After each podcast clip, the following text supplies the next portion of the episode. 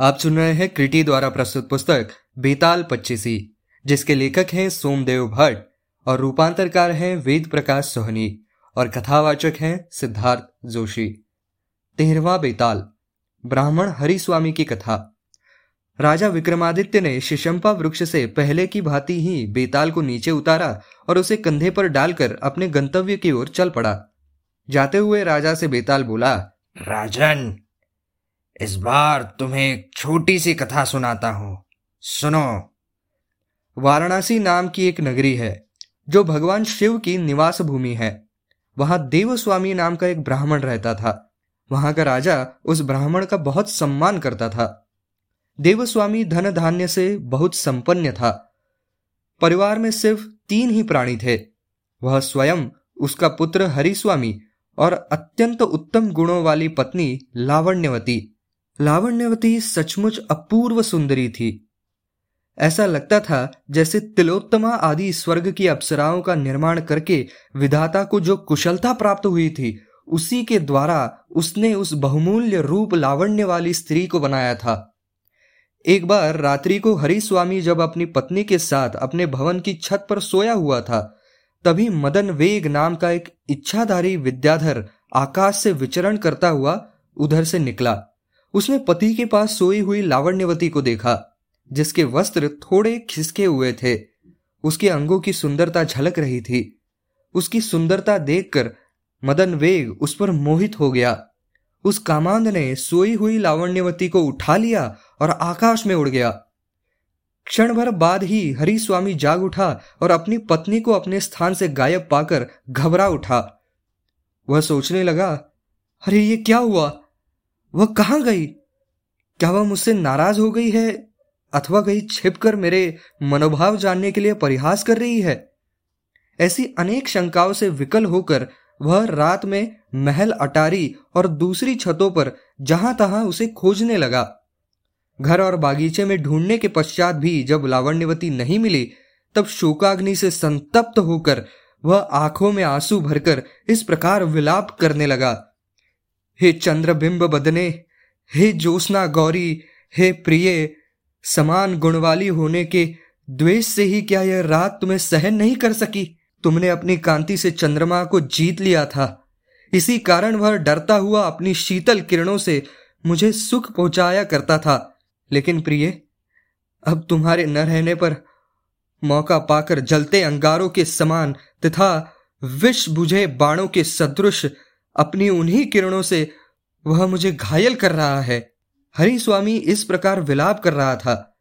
बड़ी कठिनाई से वह रात तो किसी तरह बीत गई, लेकिन उसकी विरह व्यथा नहीं मिटी।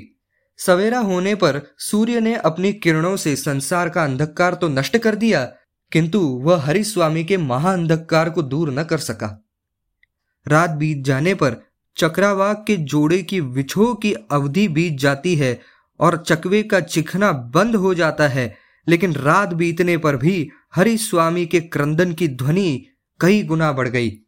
मानो, चकवे के विलाप की शक्ति उसमें मिल गई हो। स्वजनों के सांत्वना देने पर भी वियोग की आग में जलते हुए इस ब्राह्मण को अपनी प्रियतमा के बिना धैर्य नहीं मिल सका। वह रो रो कर यह कहता हुआ इधर उधर घूमने लगा। वह यहाँ बैठी थी। यहाँ उसने श्रृंगार किया था। यहाँ यहाँ उसने स्नान किया था और यहाँ उसने विहार किया था। हरि स्वामी के इस प्रकार विलाप करने पर उसके मित्र एवं हितेशियों ने उसे समझाया, वह मरी तो नहीं है, फिर तुम इतना रो रो कर क्यों बेहाल हो रहे हो? तुम जीवित रहोगे तो कभी ना कभी उसे अवश्य ही पालोगे। इसलिए धीरज रखकर अपनी प्रियतमा की खोज करो, उसे ढूंढो उद्यमी और पुरुषों के लिए संसार में की वस्तु अप्राप्त नहीं होती है। हरिस्वामी के मित्रों, हितेशियों ने जब उसे इस प्रकार समझाया बुझाया, तब कुछ दिनों बाद बड़ी कठिनाई से वह किसी प्रकार धैर्य धारण कर सका। उसने सोचा कि मैं अपना सब कुछ ब्राह्मणों को दान करके संचित पापों को नष्ट कर दूँगा। पापों के नष्ट हो जाने पर फिर मैं घूमता फिरता कदाचित अपनी प्रिया को पा सकूँगा। अपनी तत्कालीन स्थिति से ऐसा सोचकर वह उठा और स्नानादि से निवृत्त हुआ। अगले दिन उसने यज्ञ में ब्राह्मणों को विविध प्रकार का अन्नपान कराया और अपना समस्त धन उन्हें दे दिया। अनंतर एकमात्र ब्राह्मण रूपी धन को साथ लेकर वह अपने देश से निकला और अपनी प्रिया को पाने की इच्छा से तीर्थों की भ्रमण करने के लिए निकल पड़ा। भ्रमण के दौरान भयानक ग्रीष्म ऋतु आ पहुँची। भयंकर गर्मी पड़ने लगी और अत्यंत गर्म हवाएँ चलने लगी। धूप से जलाशयों का पानी भी सूख गया।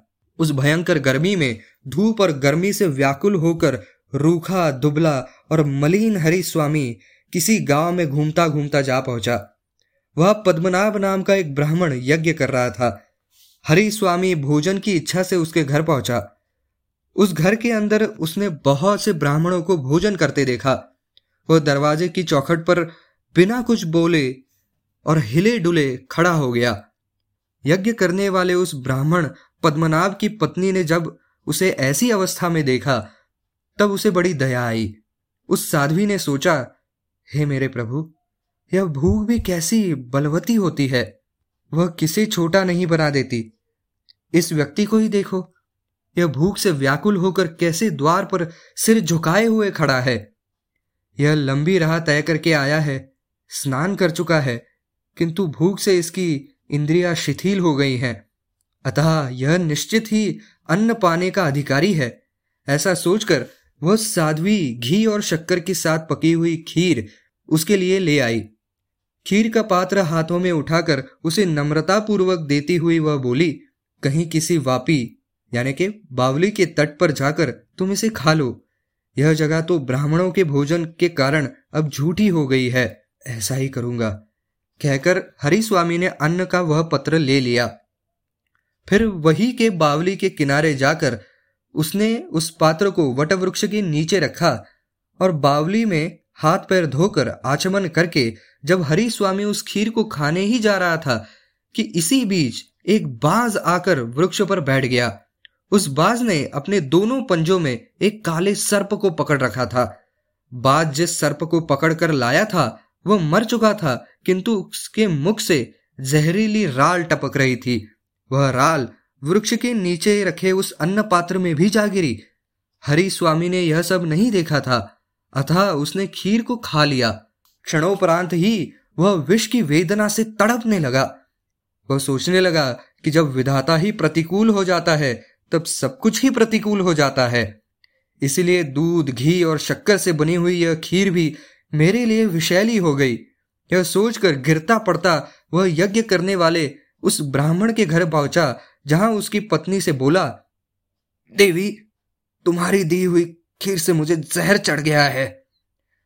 अतः कृपा करके ऐसी, किसी ऐसे आदमी को शीघ्र बुला लाओ, जो जहर उतार सकता है। अन्यथा तुम्हें ब्रह्म हत्या का पाप लगेगा। यह कहते ही हरि स्वामी की आँखें उतर गई और उसके प्राण निकल गए। वह साध्वी भाव विहल होकर सिर्फ़ इतना ही कह पाई, अरे, ये क्या हुआ? यद्यपि वह स्त्री निर्दोष थी और उसने अतिथि का सत्कार भी किया था, फिर भी यज्ञ करने वाले उस ब्राह्मण ने अतिथि का वध करने का आरोप में क्रुद्ध होकर अपनी पत्नी को घर से निकाल दिया। उस साध्वी ने यद्यपि उचित कार्य किया था, फिर भी उसे झूठा कलंक लगा और उसकी अवमानना हुई। इसलिए वह तपस्या करने के लिए किसी तीर्थ स्थान को चली गई। अनंतर धर्मराज के सम्मुख इस बात पर बहस हुई कि सांप, बाँस और खीर देने वाली उस स्त्री में से ब्राह्मण वध का शाप किसे लगा, लेकिन कोई निर्णय नहीं हो सका। यह कथा सुनाकर बेताल ने विक्रमादित्य से पूछा, राजन धर्मराज की सभा में तो इस बात का निर्णय न हो सका। अतः तुम बताओ कि ब्रह्म हत्या का पाप किसे लगा? जानते हुए भी यदि तुम नहीं बताओगे तो तुम्हें पहले वाला ही शाप लगेगा। शाप से भयभीत राजा ने जब बेताल की यह बात सुनी तो वह अपना मौन भंग करते हुए बोला, हे बेताल, सर्प को तो वह शाप नहीं लग सकता, क्योंकि वह तो स्वयं ही विवश था। उसका शत्रु बाज उसे खाने के लिए जा रहा था। खीर देने वाली उस ब्राह्मणी का भी कोई दोष नहीं था, क्योंकि वह धर्म में अनुराग रखती थी और उसने अतिथि धर्म का पालन करते हुए खीर को निर्दोष समझकर ही हरि स्वामी को खाने के लिए दिया था। अतः मैं तो उस जड़ बुद्धि हरि स्वामी को ही इसका दोषी मानता हूँ, जो खीर को बिना जाँच किए उसका रंग देखे खा गया। व्यक्ति को सामने परोसे भोजन की एक नज़र जाँच तो अवश्य ही करनी चाहिए कि वह कैसा है। इसीलिए तो बुद्धिमान लोग भोजन करने से पहले किसी कुत्ते को टुकड़ा खिलाकर उसकी परीक्षा करते हैं कि भोजन सामान्य है अथवा जहरीला। अतः मेरे विचार से तो हरिस्वामी ही अपनी मृत्यु का जिम्मेदार है। विक्रमादित्य ने बिल्कुल सही उत्तर दिया था। अतः बेताल संतुष्ट हुआ, किंतु राजा के मौन भंग करने के कारण फिर उसी की जीत हुई और वह विक्रमादित्य के कंधे से उतरकर पुनः शिशंपा वृक्ष की ओर उड़ गया। धीर हृदय वाला राजा विक्रमादित्य फिर से उसे लेने के लिए वृक्ष की ओर चल पड़ा।